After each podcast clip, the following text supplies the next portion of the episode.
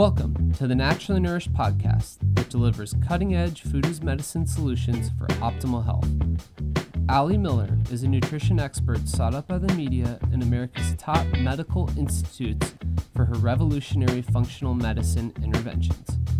From disease treatment to prevention, every episode will empower you with ways to put yourself back in control of your health.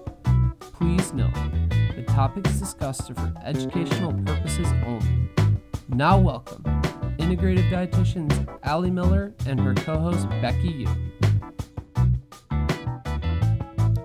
Welcome to episode 220 of the Naturally Nourished podcast. I am so glad to be back in Texas after spending some time on the East Coast. And I want to give a big shout out to Brady Miller for pinch hitting as a co host. I heard he, he, was pretty good. Two episodes. Yes. Sometimes he had a little bit of that intonation. I'm Ron Burgundy. it's like, okay, dude, we got to re record that. Oh Don't, oh my gosh. You know, this is a statement, not a question or something like that. But I he did just fine. I even do that, and we're 200 plus episodes. So, and last week's episode was really great. We got so much feedback on the DVOC and updates in all things with the pandemic. So if you missed that one, it was so good, in fact, that we gave ourselves a break and didn't record actually last week. So we're one week off. Uh, which is a first. We yeah. usually do a bunch of pre-recording, but life happens as it will.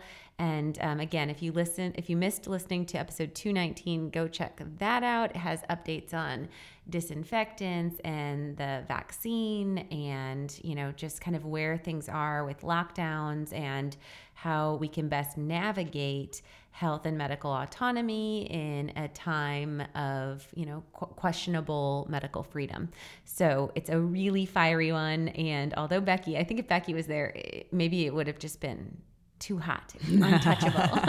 so yeah, maybe it's good to have neutral Brady. Semi-neutral. Except for he kept giving me eyes like, are you really oh saying that? Oh my gosh. Yeah.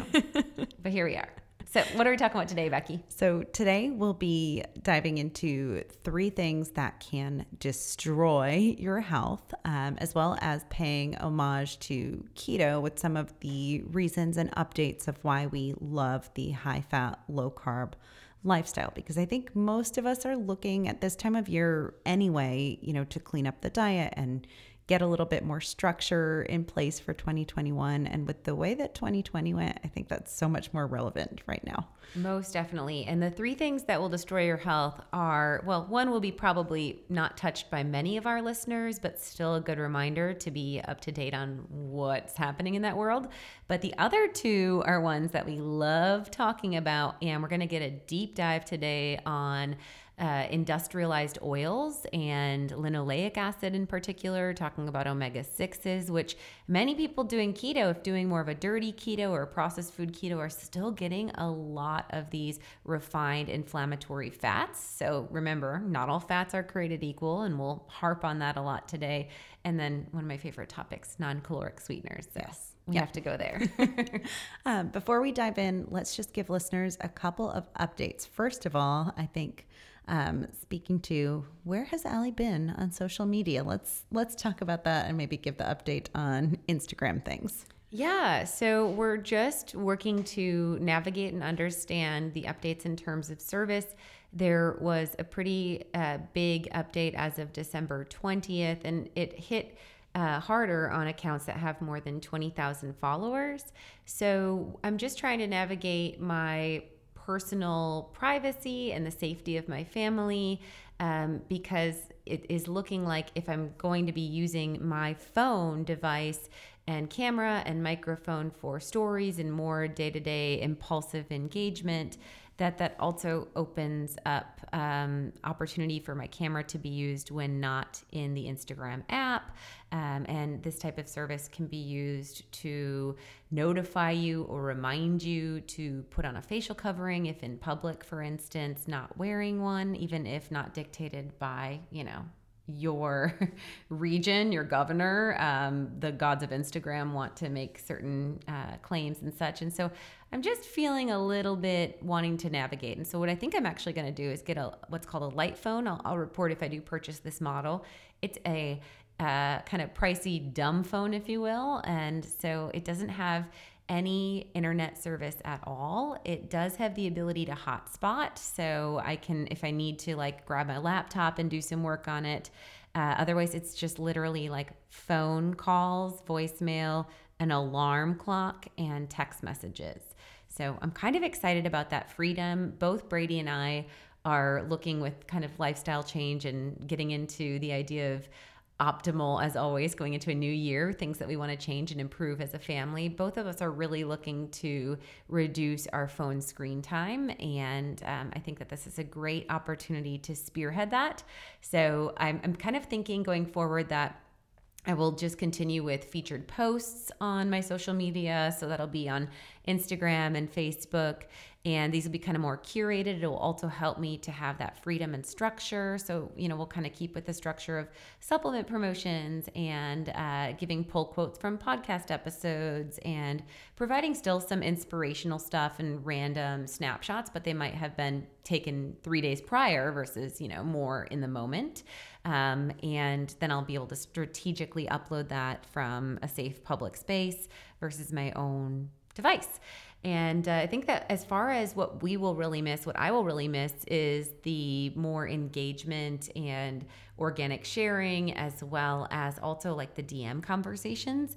So I'm looking at right now opportunities on AliMillerRD.com where we can help Becky and I more in like a live chat forum, can address your quick questions.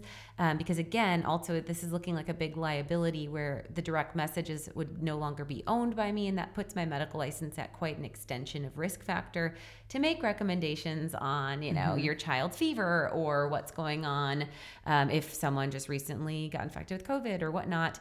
Um, I'm always very passionate about sharing free information, but it's looking like the social media platforms aren't the place to do that any longer since I'm already on a blacklist.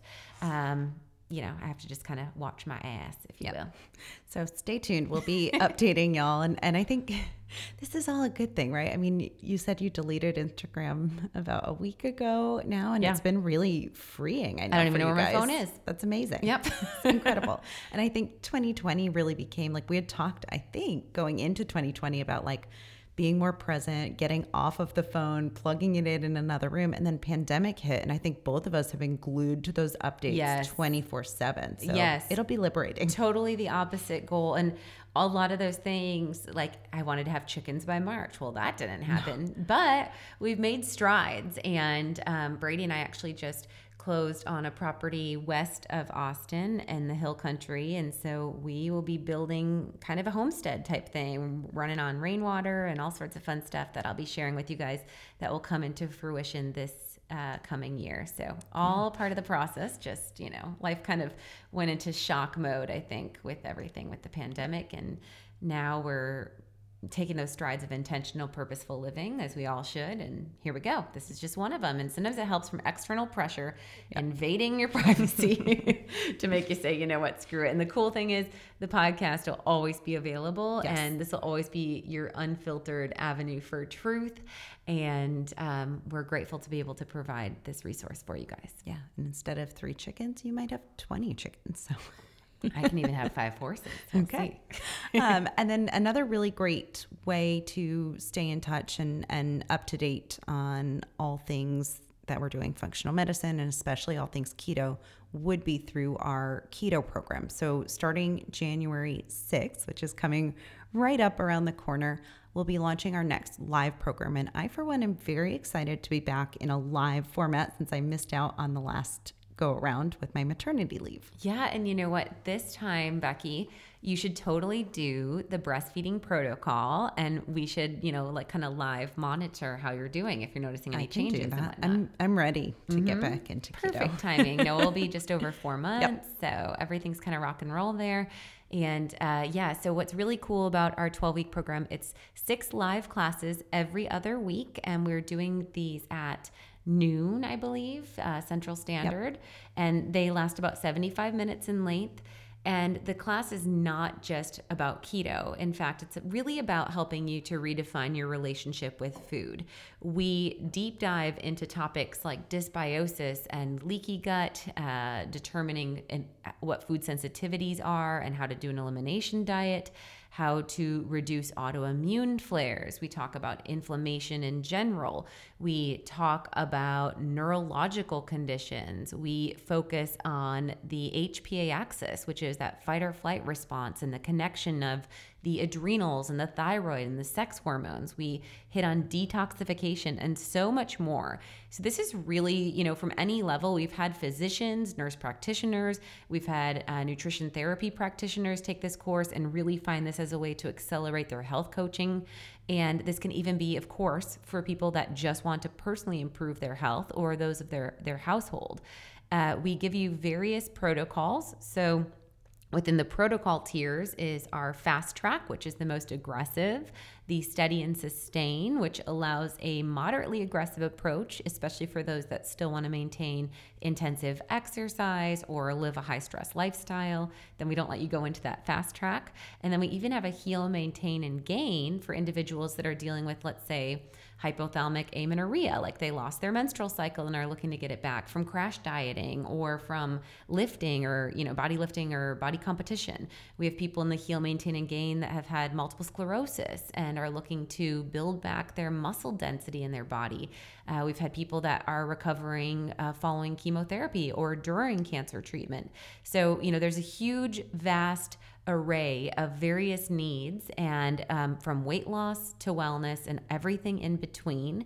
And then, even within those protocols, we have phases. So, we start at a tight phase one, which is the highest carb restriction, and we fluctuate all the way into a phase 1.5 and a phase two. These are comparable to what I use in the anti anxiety diet. And so, phase two, we teach you about carb cycling um, and really help you to navigate what your metabolic flexibility is. Because, again, the name of the game is using food to empower you to feel amazing in your body and really determining the flexibility so that you can experience food freedom. Yes. And then beyond all of that, we offer unique supplement discount codes for everyone in the program for the duration that you're in the program.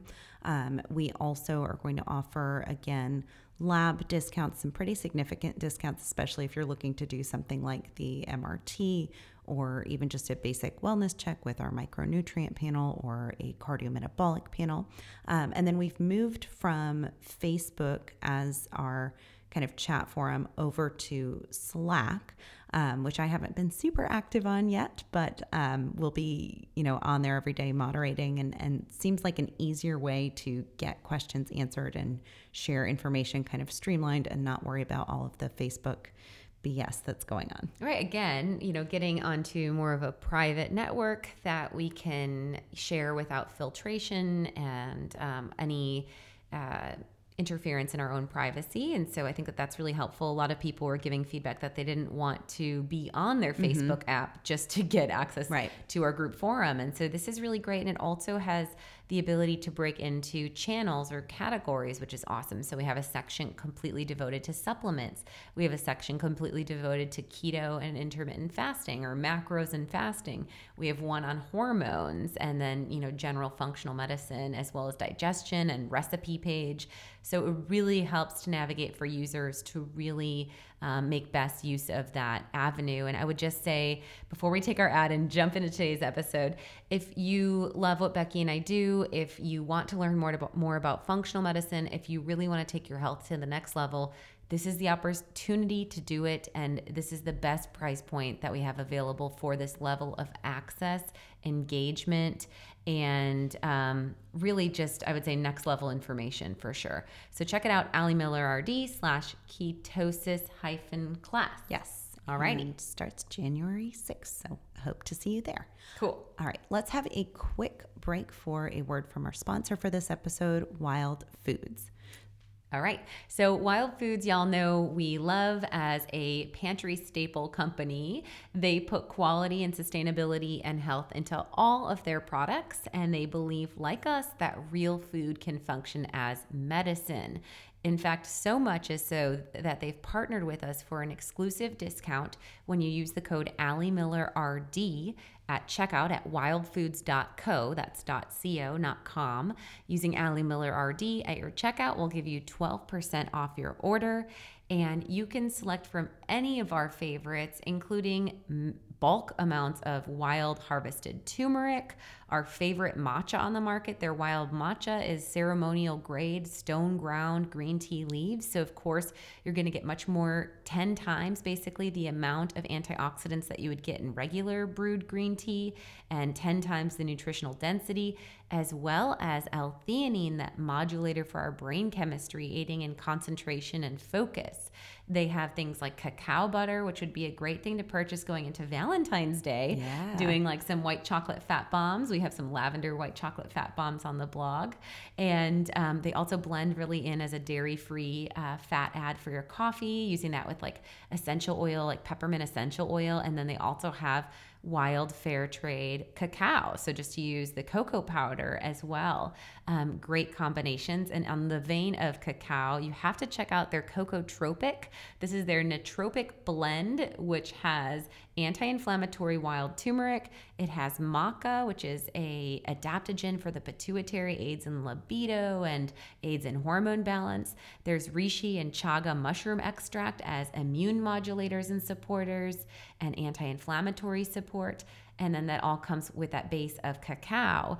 And it can be sipped on like a hot cocoa it can be blended into cold brew coffee and it's a really fantastic mood enhancer as well as relaxer and um, you know mental stimulator. So really good blend of wild harvested antioxidant rich ingredients in the cocoa tropics and then they have just fantastic teas as well so go on over to wildfoods.co use the code AliMillerRD at checkout and you will get 12% off your order Yes, I just used their wild vanilla powder in the cupcakes I made for Noah's 100 day celebration yesterday. Um, and it's so, so good and has just such a different flavor than that like alcoholy vanilla extract. So oh awesome. yeah totally All right, let's do this. So, this episode originally was supposed to be our 2020 food trends recap, and we kind of quickly realized that 2020 was just not the year for any great Yeah. food trends um, that we were excited to talk about. So, instead, we've decided to cover today, like we said, three things that will wreck your health. And then go into a little bit on keto. So, jumping right in, um, and I think this one might get a pretty long rant from us. Um, cultured meat grown from human cells. what? Yeah, this was shocking. So, I mean, we've we've talked about and we've discussed the meat alternatives, especially in the episode 162 when I talked about meeting the CEO of PETA. Yeah. And uh, that was within our holiday gift guide, but a half of the episode was devoted to a vegan rant. And that's when we really broke down the Beyond Meat versus Impossible Burger. And I thought that the Impossible Burger was pretty much as creepy as you could get in the world Right. of Frankenfoods with that like soy. It's a, a genetically modified soy hemoglobin, basically. Mm-hmm. Soy lig- ligin. Lemoglobin, I Lemoglo- think, or something, and it's supposed to Bleed be- like blood. yeah, Mhm. analogous to blood. Right. and um, you know, so the, we've we've also covered rebuttals on veganism and the impact of that on the human body as well as our personal journeys. So we have for resources for y'all episode 42, which was Becky's first episode. What? Uh, transitioning from vegan and Becky and I both shared our personal stories. Then we did on its heels, episode 51, What the Hell, which was a rebuttal to the documentary at that time, What the Health. And then um, we even did, I thought there was another one on Game Changers. Yeah, I, I, think I it don't was know 165 is the all within that. Yep. yep. Okay. Oh, 165 came after that holiday gift guide, vegan rant. Then we did um, the uh, vegan diet, uh, a win for the processed food industry. And that's where we broke those down even further and, and hit on the updated documentary of that year, Game Changers. Uh, so we have a lot of content out there for you on our thoughts and feedback. And the big picture is that we want to get closer to eating whole, real foods. And there is just not as much nutrient density in animal in a biological form than we would get in a plant form. And we did also talk about this a little bit with Paul Saladino on episode 195 of the Naturally Nourished podcast, where we talked about his book the carnivore code. So Becky and I have talked about how, you know, the importance of eating organs, for instance, for things like CoQ10 and B vitamin density, the importance of bone broth. You can't make, we were talking with, yeah. um, you know, our, our, yoga teacher, for instance, um, she was dealing with some gut stuff and we were like, oh, well, you could do a three day bone broth uh, fast. And she's like, well, could I do a, vegetable soup fast? And I was like, well, no, you're not going to get gelatin and collagen and L-glutamine. I mean, you could get a little bit L-glutamine from cabbage, yep. but cabbage soup, it just it's going to smell for, like a big old fart. For and, three days when you're dealing with GI distress doesn't sound amazing. No, no. So there's just things that you cannot get from plants that we need from animals and biological sources of, of you know complete protein is definitely one of them but then there's also all of these therapeutic nutrients that come in the forms of amino acids as well as in the forms of other compounds and then nutrients themselves sure um, and yeah, I would say this is a big trend and kind of a, a misdirection in the food industry in general. But you just sent me this article from Veg News about the demand for vegan meat spiking 200% in Thailand and China by 2025. Um, and seeing that this industry or this sector is expected to grow in terms of the plant based meat market by about 25% to a $1.7 billion industry in the next five years, which is pretty wild. Absolutely. And, you know, we're talking about chemical companies that are on the mm-hmm. forefront of these industries of meat analogs. And that's really important to note. You know, so DuPont has a nutrition and biosciences component of that of that um, company. And they've been developing their own plant-based alternatives to, to really capitalize on this market starting in 2019 and you know one includes an egg an egg white replacer. And then they also have a texturized soy-based meat. And they have the Danisco Planit line, um, like P L A N I T, and this provides ingredient solutions for companies looking to develop plant based products. So, this is a huge industrialized market. And again, it goes back to a chemical shitstorm versus a whole real food. We're talking about eating oils versus eating nutrients that come from the sun and the soil. And and this is a very big difference in the impact down the line on human health. Totally. And and it all goes back to, you know, comparing an ingredient label for something like the Impossible Burger versus just grass-fed beef as a single ingredient that is unprocessed. Totally.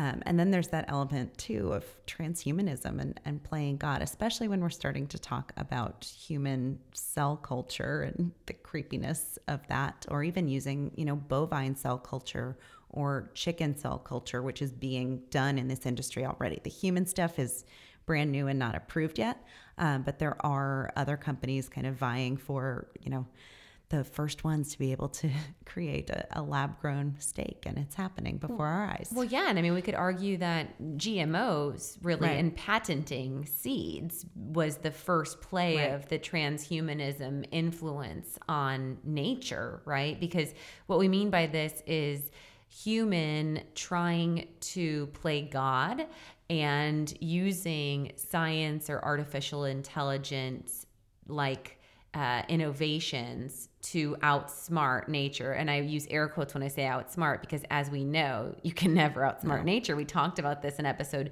208, one of my favorites of 2020. With uh, it was called Wild Fed with guest Daniel Vitalis. And we also talked about it just recently with Joel Salatin. Uh, you know, this idea of he said something about, you know, nature isn't something that you have to wrestle to the ground. Mm-hmm. Nature is a benevolent lover. And when we move towards trying to claim human stamp and scientific stamp on nature when we're modifying genetically organisms right and not labeling them that's the that's the the biggest concern that i have with this is you know the the gmo labeling movement is not is it becky is it not nationally mandated at this time still no now it is it'll but it'll say um because i just saw a product like a pepperidge Farms or Pepperidge okay. Hill, whatever cookie that I had in my pantry. I was I was using the product for a TV segment, and so I finally was like, oh, I don't need to hold this. And you know, so it had industrialized oils, and um, it stated on there, you know, the sugar, uh, corn, or soy based products from this may be used from genetically modified sources. You know, but how long were GMOs in the food system before we actually got to the level of mandate? Right. And how educated are consumers to look for that? And if eating in a restaurant, there's no notation of whether GMOs are being utilized. So does this mean that if cell cultured chicken gets on the menu, that anytime you're eating chicken, it could be cell cultured Right. Because be it's going to be identified chicken. as chicken. Right. Right. So creepy to think about. And, you know, especially in the restaurant industry and, and just the, you know, processed kind of junk food industry in general, we're always going, you know, faster, cheaper, and that ends up being dirtier too with the ingredient list. Oh, bar none. I mean, if we're just talking about ultra processed foods, you know, anything that has been significantly altered is going to have a higher link to obesity, ill health, uh, higher mortality, you know. And so when we're looking at food intake recall, which isn't always the best, but we do substantially see an, in, an increase in those that eat ultra processed food um, with cancer, with obesity, with um, various forms of diabetes and metabolic disease, and so much more. And so we really tend to identify the staple ingredients of concern to be vegetable oils, so processed industrialized fats, and an excessive refined sugar. And, you know, unfortunately, the fake meat movement and the analog of moving away from whole foods really puts a higher demand in these higher ultra processed you know companies um, or or the monetization of them and so we're starting to build industries and this does away with farms, this does away with diversity, and this is very concerning for sustainability and just quality nutrition in general. Totally. And I think it was episode 165, we kept saying, like, oh, these, you know, big ag companies need somewhere to hide all of these, you know, byproducts and and soy and corn and you know high amounts of corn syrup and things like that. And they found the the Right. vegan um, diet to be a really good place, or the vegan product industry to be a good place to put them. Yeah, no doubt. So let's dig into a little bit how this uh, cell culture works because, again, I, I think something that I don't want in my body. Uh, and I would like to most definitely ensure that we can stay on top of this for all listeners and just anyone that's passionate about whole real foods. So, so there's a couple different mechanisms, like Becky mentioned. Uh, some of the human cell steaks and and other products that are coming to market, not on the market yet, but are being researched, will actually have a grow kit that you would order. And you will swipe your, your buccal cells or the, the cheek human cells from inside of your cheek, or there's other alternative options which use fetal bovine serum. So I'm thinking the vegan market would rather do their own cheek of I basically guess. cannibalism Right. over the you know cow bovine serum and or there's also options of serum from donated blood like from blood banks Yep. apparently Yep. they're considering in, in various countries um, so this is definitely in some sense cannibalism because you're eating someone else's dna right a human's um, and then they use various uh, forms of like mycelium scaffolds or soy scaffolds to inoculate and grow. Um, so I think quite creepy. Anything you want to add to that, Becky? It's just dystopian, the idea of being able to like grow your meat in your own home. And then I thought it was super creepy. Um, one of the companies has this um, kit that, uh, again, like these are not on the market yet, but hypothetical kit called Arboros steak or Ouroboros steak. And it's named after a snake that eats itself tail first. So that's like the symbol for the company. Um, So essentially cannibalism. Um, just super creepy. Yeah, I, I, yeah, I can't, I can't get into this. I, I can't, I, I can't do anything with it. And any way, shape, or form, I do believe that this cell culture is the creepiest for sure, and the closest to this transhumanism of like, oh, well, we don't need nature, we don't need soil, we're just going to do this. Um, again, as we talked about in past episodes, then what does that do for reproductive health and so many other areas where we know cancer, for instance, highly tied to DNA mutations and such. I just cannot get on bo- cannot get on board with that, and I'm even still not on board beyond the lab growing. Sure. The imitation products are again just highly processed and simply don't serve optimal health in the body. Anything else you want to add on here, Becky? I mean, not not more than that, but I mean there are there are several companies. I saw um, lab grown shrimp potentially coming goodness. out. The um, Just Egg company, or they're responsible for the. I think they're called Good Meat Company or Good Meat Co. Um, responsible for the Just Egg product that's on the market. If you go on their website, they've got all kinds of stuff about cell cultured chicken um, and FAQs about these products that are coming to market.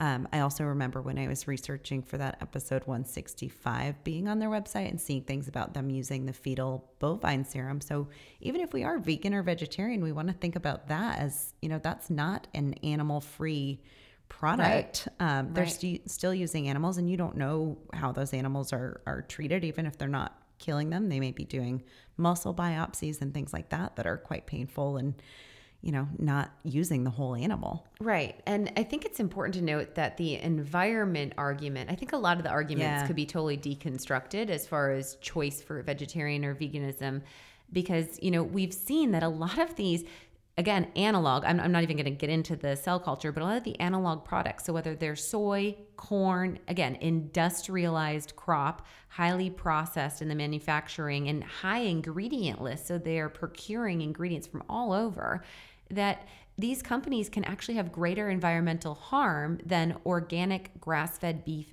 production.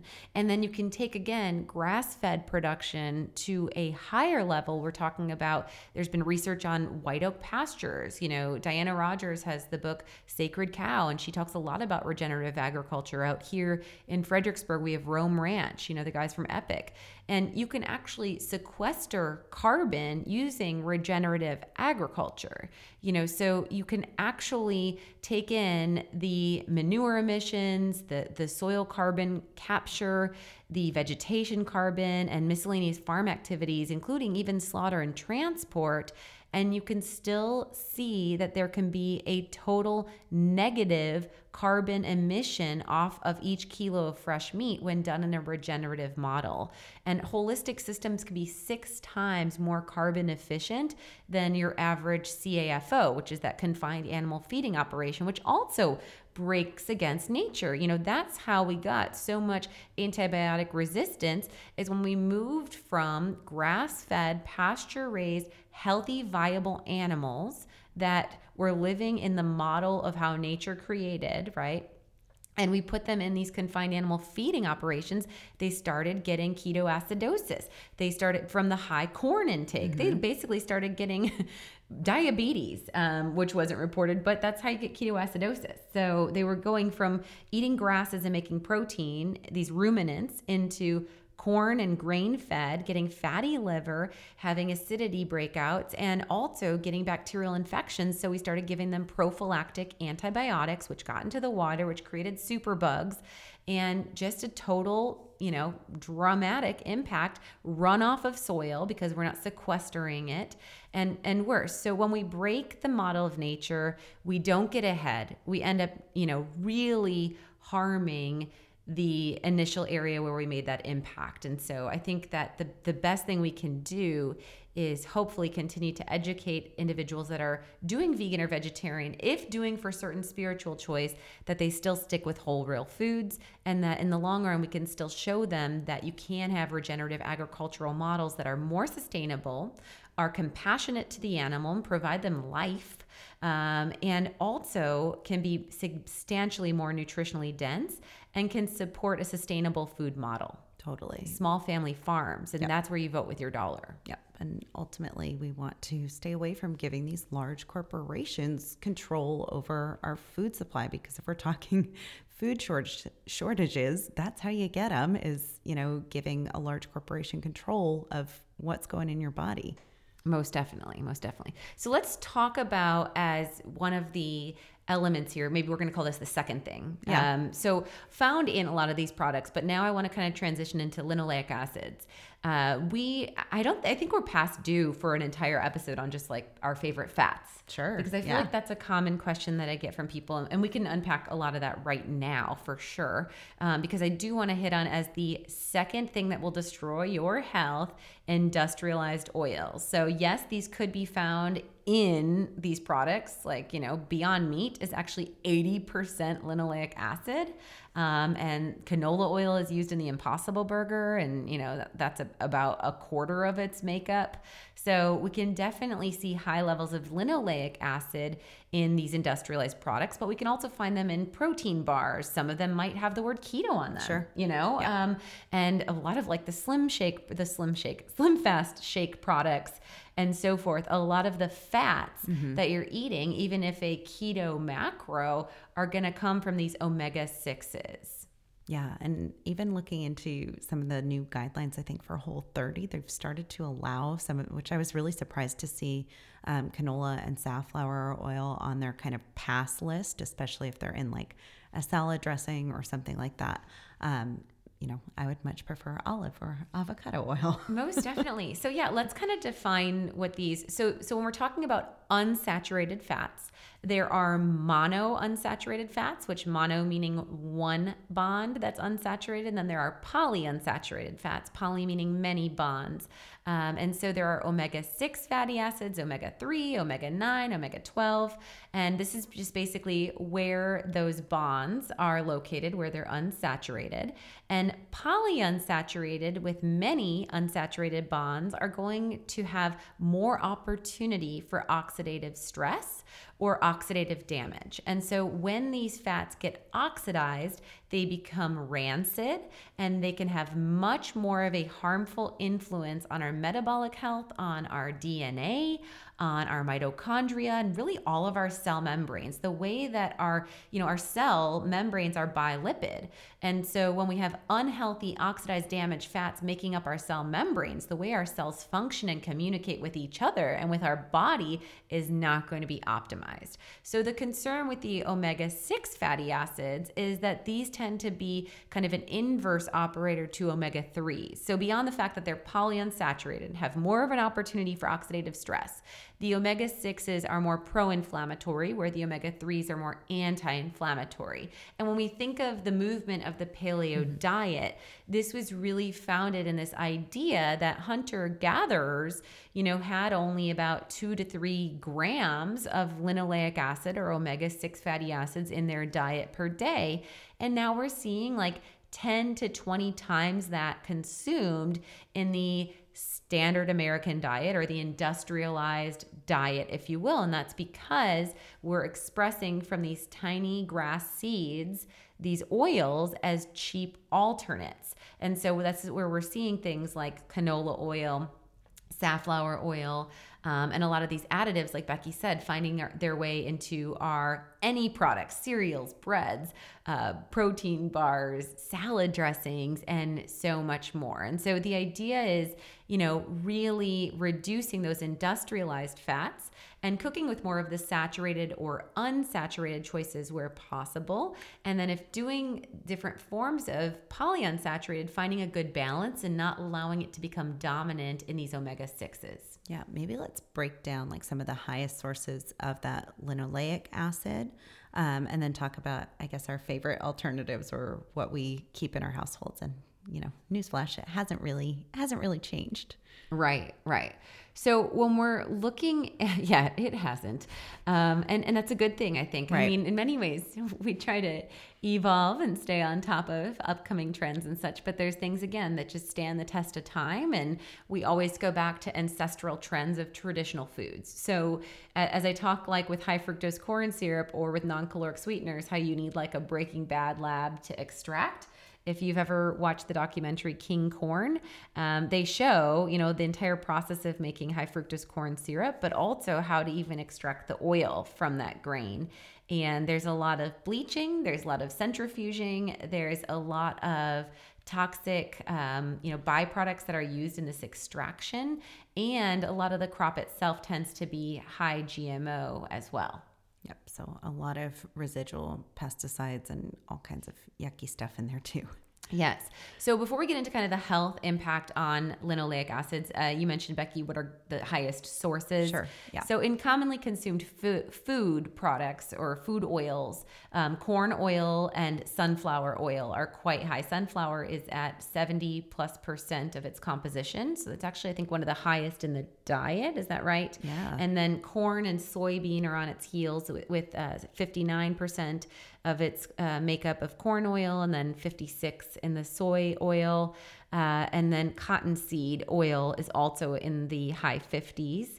And um, then we will see some high amounts of concentrate in uh, therapeutic oils. And so I would just note again, just like everything, there is a balance. And so we're talking about source and, you know, mechanism of action, if you will things like evening primrose oil um, when we're talking about GLA, um, that's gamma linoleic acid, right? And so you are going to get for GLA, we think of hormone balance and we especially think of in like the perimenopausal population or you know transitioning into menopause helping with things like hot flashes uh, helping with estrogen balance in the body. Gla tends to be a very powerful tool.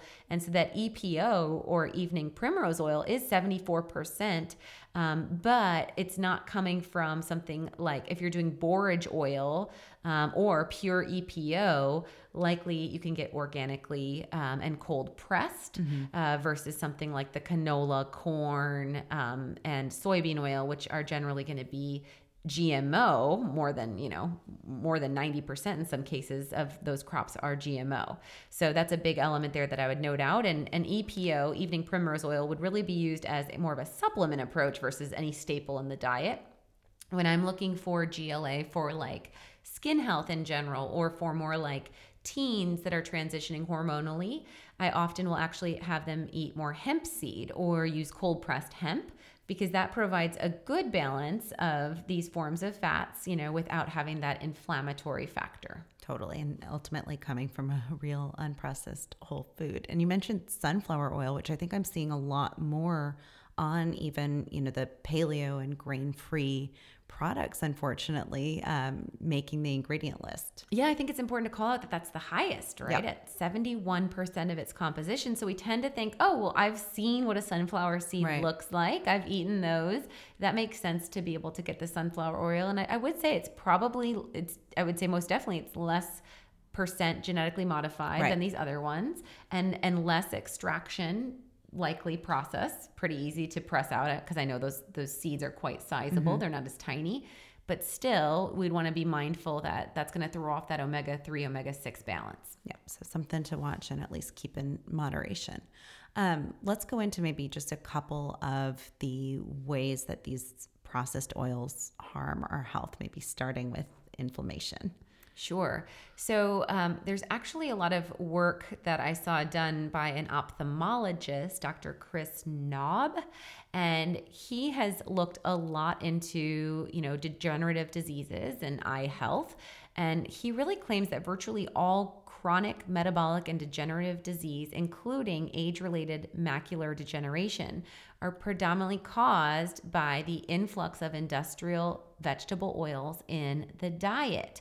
So he states that, you know, these omega 6s, especially, and these high industrialized forms of these vegetable oils can trigger mitochondrial dysfunction. So your mitochondria is the energy factory in every cell of your body, and that can exacerbate or drive disease process.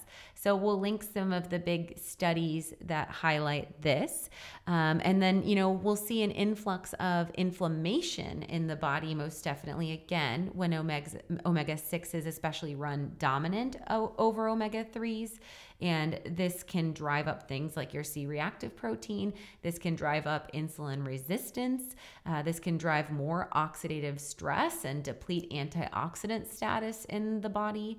Um, any other kind of big aha things, Becky, you want to know? Um, damage to our endothelium or the cells that line our blood vessels is a, a big one, and that would be a key contributing factor in you know cardiovascular disease.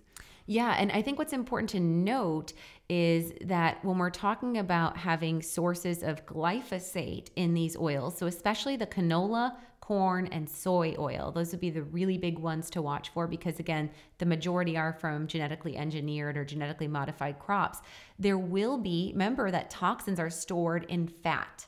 And so there will be a substantial impact of the glyphosate, which is that neurotoxin from these GMO crops, that will impact our um, influence when heated or cooking. So, even worse, so we can see higher amounts of oxidized LDL particle, which can drive heart disease.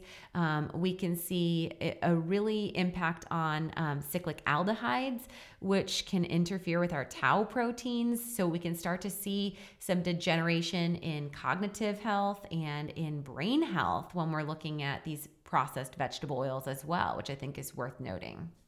Totally. And then you mentioned the mitochondrial damage and and you know back to the ophthalmologist, the eyes are a very robust, you know, place where there's a lot of mitochondrial um, expression in in your eyeballs or um, a lot of energy factories in your eyes. Yeah. To do with vision. Yes, most definitely.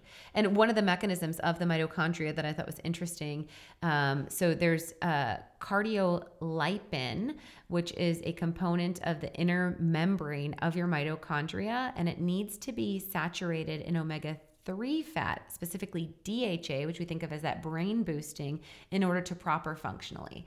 Um, and, and so if it is saturated in less or in an omega 6 instead, um, there's not going to be optimal function. And then we can start to see cancerous or uh, foreign cellular growth, um, dysfunction within the cells, because we won't get the signal of apoptosis, that feedback mechanism that um, something is off in the body. Totally. And, and we see, you know, high consumption of these omega 3s as well, inhibiting removal of senescent cells. So that autophagy that we're always talking about, being mm-hmm. able to, you know, remove from the body these aged and, and damaged cells um, that we get really good impact, you know, with keto and intermittent fasting, but actually consuming these inflammatory oils can inhibit our ability to do that. Yes. And then not only can they tox our body with the glyphosate residue and interfere with neurological processes. But we can also see a stripping from our liver production of glutathione in the consumption, high consumption of vegetable oils, which can then lower your body's ability to make antioxidants. So really wild. Um, so I would say high in your priorities of New Year's resolution. Do another pantry yeah. audit. You know, you don't know what came in during pandemic, and if you were buying some of those, you know, canned food products or freezer meals mm-hmm. or whatnot, definitely comb for the. I would absolutely say canola, corn, soybean oil.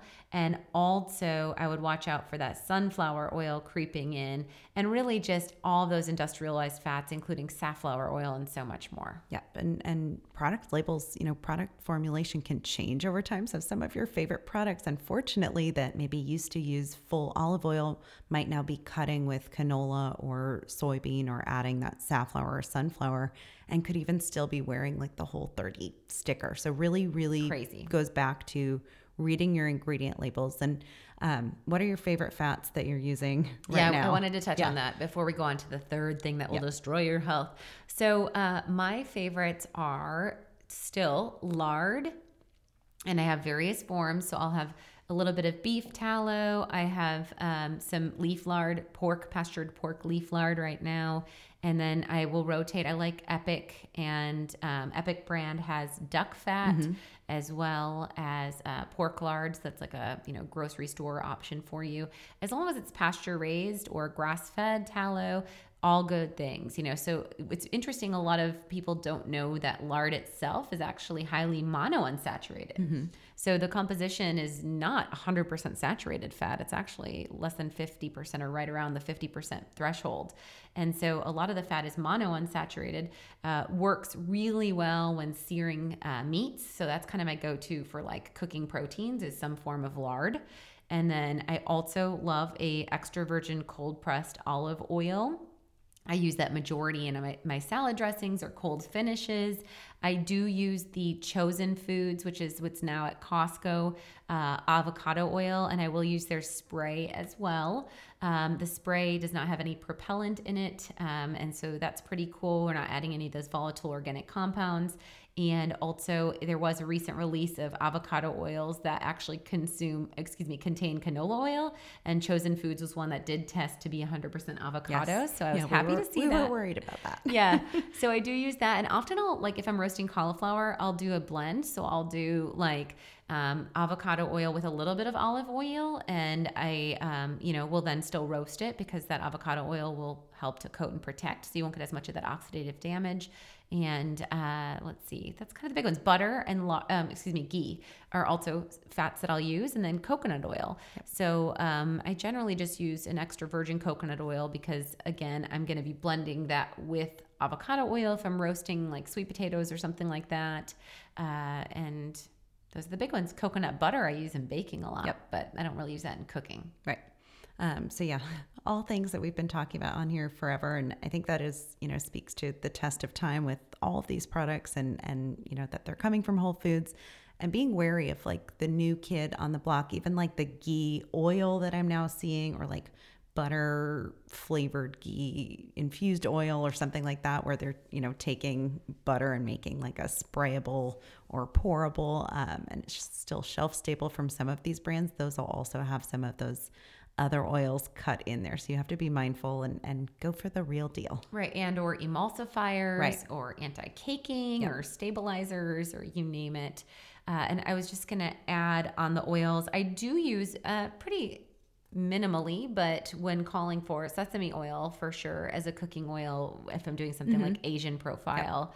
Uh, so I'll keep like an organic sesame oil and then an organic toasted sesame oil and maybe, you know, use them not even once a month, but just kind of depends on what I'm preparing. Sure. And a lot of times those come in like the dark glass bottles where the company is mindful of bottling it in a way that's going to be less prone to oxidative damage. And again, not a daily, not a daily staple. Yes. Um, and then within the world of linoleic acids, too, just to kind of highlight, I know there's been some discussion of various protein sources as well, like looking at the diet of Right. the animal you're consuming um, to ensure that that diet is, you know, it's natural diet and we're not adding a lot of grain and corn and soy byproducts for those animals because that'll change their fatty acid composition. Most definitely. I mean, we've seen omega threes can vanish from you know the transition to feedlot to feedlot uh, pre-slaughter, you know, uh, or from the cows that are actually having some access to grass and then are going to a CAFO.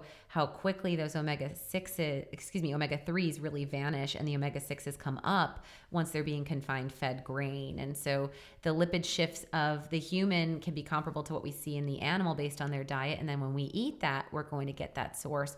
And I would also note, so that's why we're big, big fans of pasture raised grass fed. Again, beyond the transhumanism and letting nature do its mm-hmm. thing and supporting all the other reasons, also for this omega 3, omega 6 balance. And again, that goes back to the ancestral diet, that goes back to this kind of hunter gatherer of how things were functioning.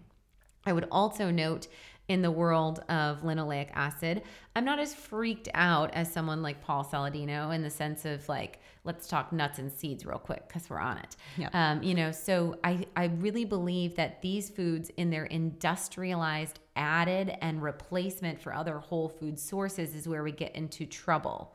So when we're eating processed products that have these added industrialized oils as um, a part of the volume or weight or you know tongue feel or, or flavor or whatnot. When it could be an otherwise whole food that's when we're really getting into drama or we're replacing olive oil like you said for the sunflower oil in a salad dressing or something like that I do think that these food sources in whole food in a balanced, diverse diet have other health supporting compounds. And so if we're talking about like the amount of omega 6 in, you know, cashews or, you know, almonds and, and various nuts and seeds, um, I think that there still are like plant sterol stanols that are beneficial in almonds. I think that there are great sources of fiber, both insoluble and soluble. And there's also vitamin E and other compounds that are going to be health supporting. So it's really about that balanced whole food approach. I don't think we have to freak out to the level of using these foods as maybe a condiment, but yet sometimes they become a heavy staple. Like Sure. I have seen people that go way too high with nuts and seeds in their diet and that can throw off their omega 3 omega 6 ratio. So, again, it, it's just about kind of just discerning how you're using these ingredients and at what volume. Totally. And, and always referring back to the whole real food, unprocessed form of them, I think is, Mm-hmm. is the big picture. Yeah. And the thing of like, it's a lot of work to get nuts out of a shell. Yep. And um, you wouldn't just be sitting and eating them nonstop Right. with your hand on the desk, you know? So thinking back to kind of how nature provides these things will give you guidance on how much of them you should have. Totally. Yeah, we have pecan trees in our, our yard now in Austin, and it is a lot of work to just get them out of the shell. So, Yep. Yeah, totally. All right, let's hit on that third thing. yes. Um, so, the third one, and you guys have heard us talk about this before, but we just want to harp on non caloric sweeteners a little bit because they just continue to be a really big trend, um, especially in the keto space. And I think that also ties in when we're talking about ultra processed foods and especially things like erythritol continuing to be, you know, a, a big seller and end up in a lot of products. Yeah, I would say if y'all missed it, definitely go on over to the Naturally Nourished YouTube channel and check out our episode on what is a whole food and why non caloric sweeteners suck. uh, we really break down the top five, I believe, reasons why we don't use them in our household. And it's, just, it's it's again and again and again but i mean the, the big things then we have past episodes as well episode 89 and episode 119 also on non-caloric sweeteners um, my first one that i'll break down is just that you know it's it's not a whole real food so we touched on in that video becky even if doing like a green stevia leaf which is the only exception of that idea of you can imagine it growing all of its edible parts are still intact uh, you know, not much has been done since harvest, right? So when we're comparing something like a date, which you can peel open and it has its pit intact, like that, you can absolutely imagine growing and all of its edible parts are intact. You're just removing that inedible pit. Um, or doing something like uh, juicing a whole orange. You know, at that point, you're losing some of that whole food because you don't have the fiber and the soluble fiber and that white furry pith, which has a lot of interesting, like nobilen antioxidant in there. So we prefer you to eat the whole orange versus juicing an orange, right? So there's all that kind of idea. If we're talking about non caloric sweeteners and we're talking about things like erythritol, again, that goes back to that Breaking Bad lab that you're taking corn into a white, odorless, perfectly chemically structured powder. It just is not natural. It's not a whole food. So let's talk about green stevia leaves, Becky. Like, what is our thought on that? Because that would be the person saying, "Well, I grew my stevia in my windowsill. How do I? How does this not a whole real food?" I mean, it would be a better option in that kind of whole green leaf form. And then we would, you know, grind that into a powder and, and utilize it. And then you're getting some of those bitter and astringent compounds that are removed whenever you buy the products off of the shelf. Or Reb A. Right, Right. right. hmm So I think that that's important to note. So the green leaf itself would be fine, and that would count as the whole food. And I think the amount of frequency of use of that that green leaf, like maybe um, I have a client in my keto group actually that does a lemonade. Okay. And so she uses the green leaf with fresh lemons and a little bit of raw unfiltered honey. So she gets the, you know, pollen to support allergies, but yet she still keeps it kind of like a keto electrolyte electrolyte balancer. And I think that that works great in that avenue. Sure. But the reality, like Becky's saying, is to use as a sweetener in baked goods. Right. Not going to happen because the bitter alkaloids in the plant. So it is going to be quite refined to remove that. And also for looking at like stevia packs, again, we're getting back to that kind of how do you turn a green leaf into a white powder? So the first reason overall is not a whole real Yep. food. The second reason, let's talk about the gut microbia and the impact on our probiotics and how non caloric sweeteners can actually be bacteria static, so they can sterilize the microbiome. Yeah, there's some interesting new research, um, and we'll link some of this, but seeing that daily consumption of non caloric sweeteners is correlated with deviation from what they're calling norm biosis or your normal, you know, gut uh, bacterial balance and, and um, driving higher levels of dysbiosis, as well as lower levels of butyrate, which we know to be protective against colon cancer Totally. and manufactured by the good bugs, namely lactobacillus and bifidobacteria in our gut. And that could even be a mechanism, you know, we've seen study after study show that non nutritive sweeteners or non caloric sweeteners actually increase obesity. Mm-hmm. And that could be one of the influences because, you know, butyrate And propionate, these short chain fatty acids in our colon, have anti obesogenic effects. So they can actually stimulate the release of glucagon like peptide, which has an influence on the mucosal um, endocrine, enteroendocrine cells. So there's a connection to how our body releases insulin. And that's usually the third reason. I, I've never connected it to the gut, but what I usually state is that we have also GLP, so glucagon like peptide receptors on our tongue. So when we taste sweet, we actually do have an enteroendocrine connection where we will have insulin release. And this is why some people with non caloric sweeteners go hypoglycemic mm-hmm. because their body actually puts out insulin to that diet soda, whether it's Zevia, right, or Diet Coke, or it's, you know, your keto bar that has erythritol in it. Your body, from that sweet taste, is going to release that insulin, and that can interfere with blood sugar regulation. So that would, I would say, the, the third reason. Yeah. And then I think appetite regulation is, is a really big one. And, you know, ultimately you say not breaking up with sugar because you're always going to be, you know, seeking that sweet taste. And in a lot of these cases, these non nutritive sweeteners are ultra sweet. And yes. you're using like cups and cups of them in some of these recipes that, you know, call for swerve or um, erythritol or, or monk fruit and whatnot you're using a, a really high amount. And I know for myself that tastes just like Mm-hmm.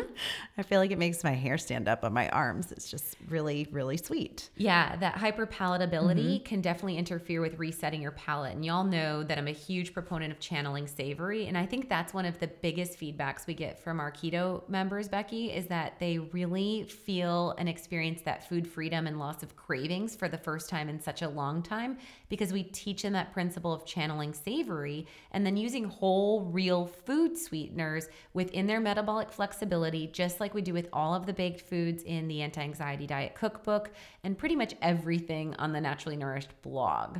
So I highly, I hope that this allowed you guys enough food for thought on three things that would destroy your health. Again, analog products, especially cell cultured proteins, uh, please don't go there. Secondary is those inflammatory, industrialized polyunsaturated fats, especially those omega 6 linoleic acids. And the third thing to stay clear of is those non caloric sweeteners. You heard it here again and again on the Naturally Nourished podcast.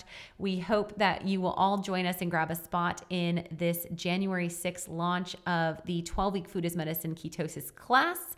Thanks always for listening. And if you love what we're putting down, take a moment to go on over to where you're listening to and leave us a five star review with a sentence or two.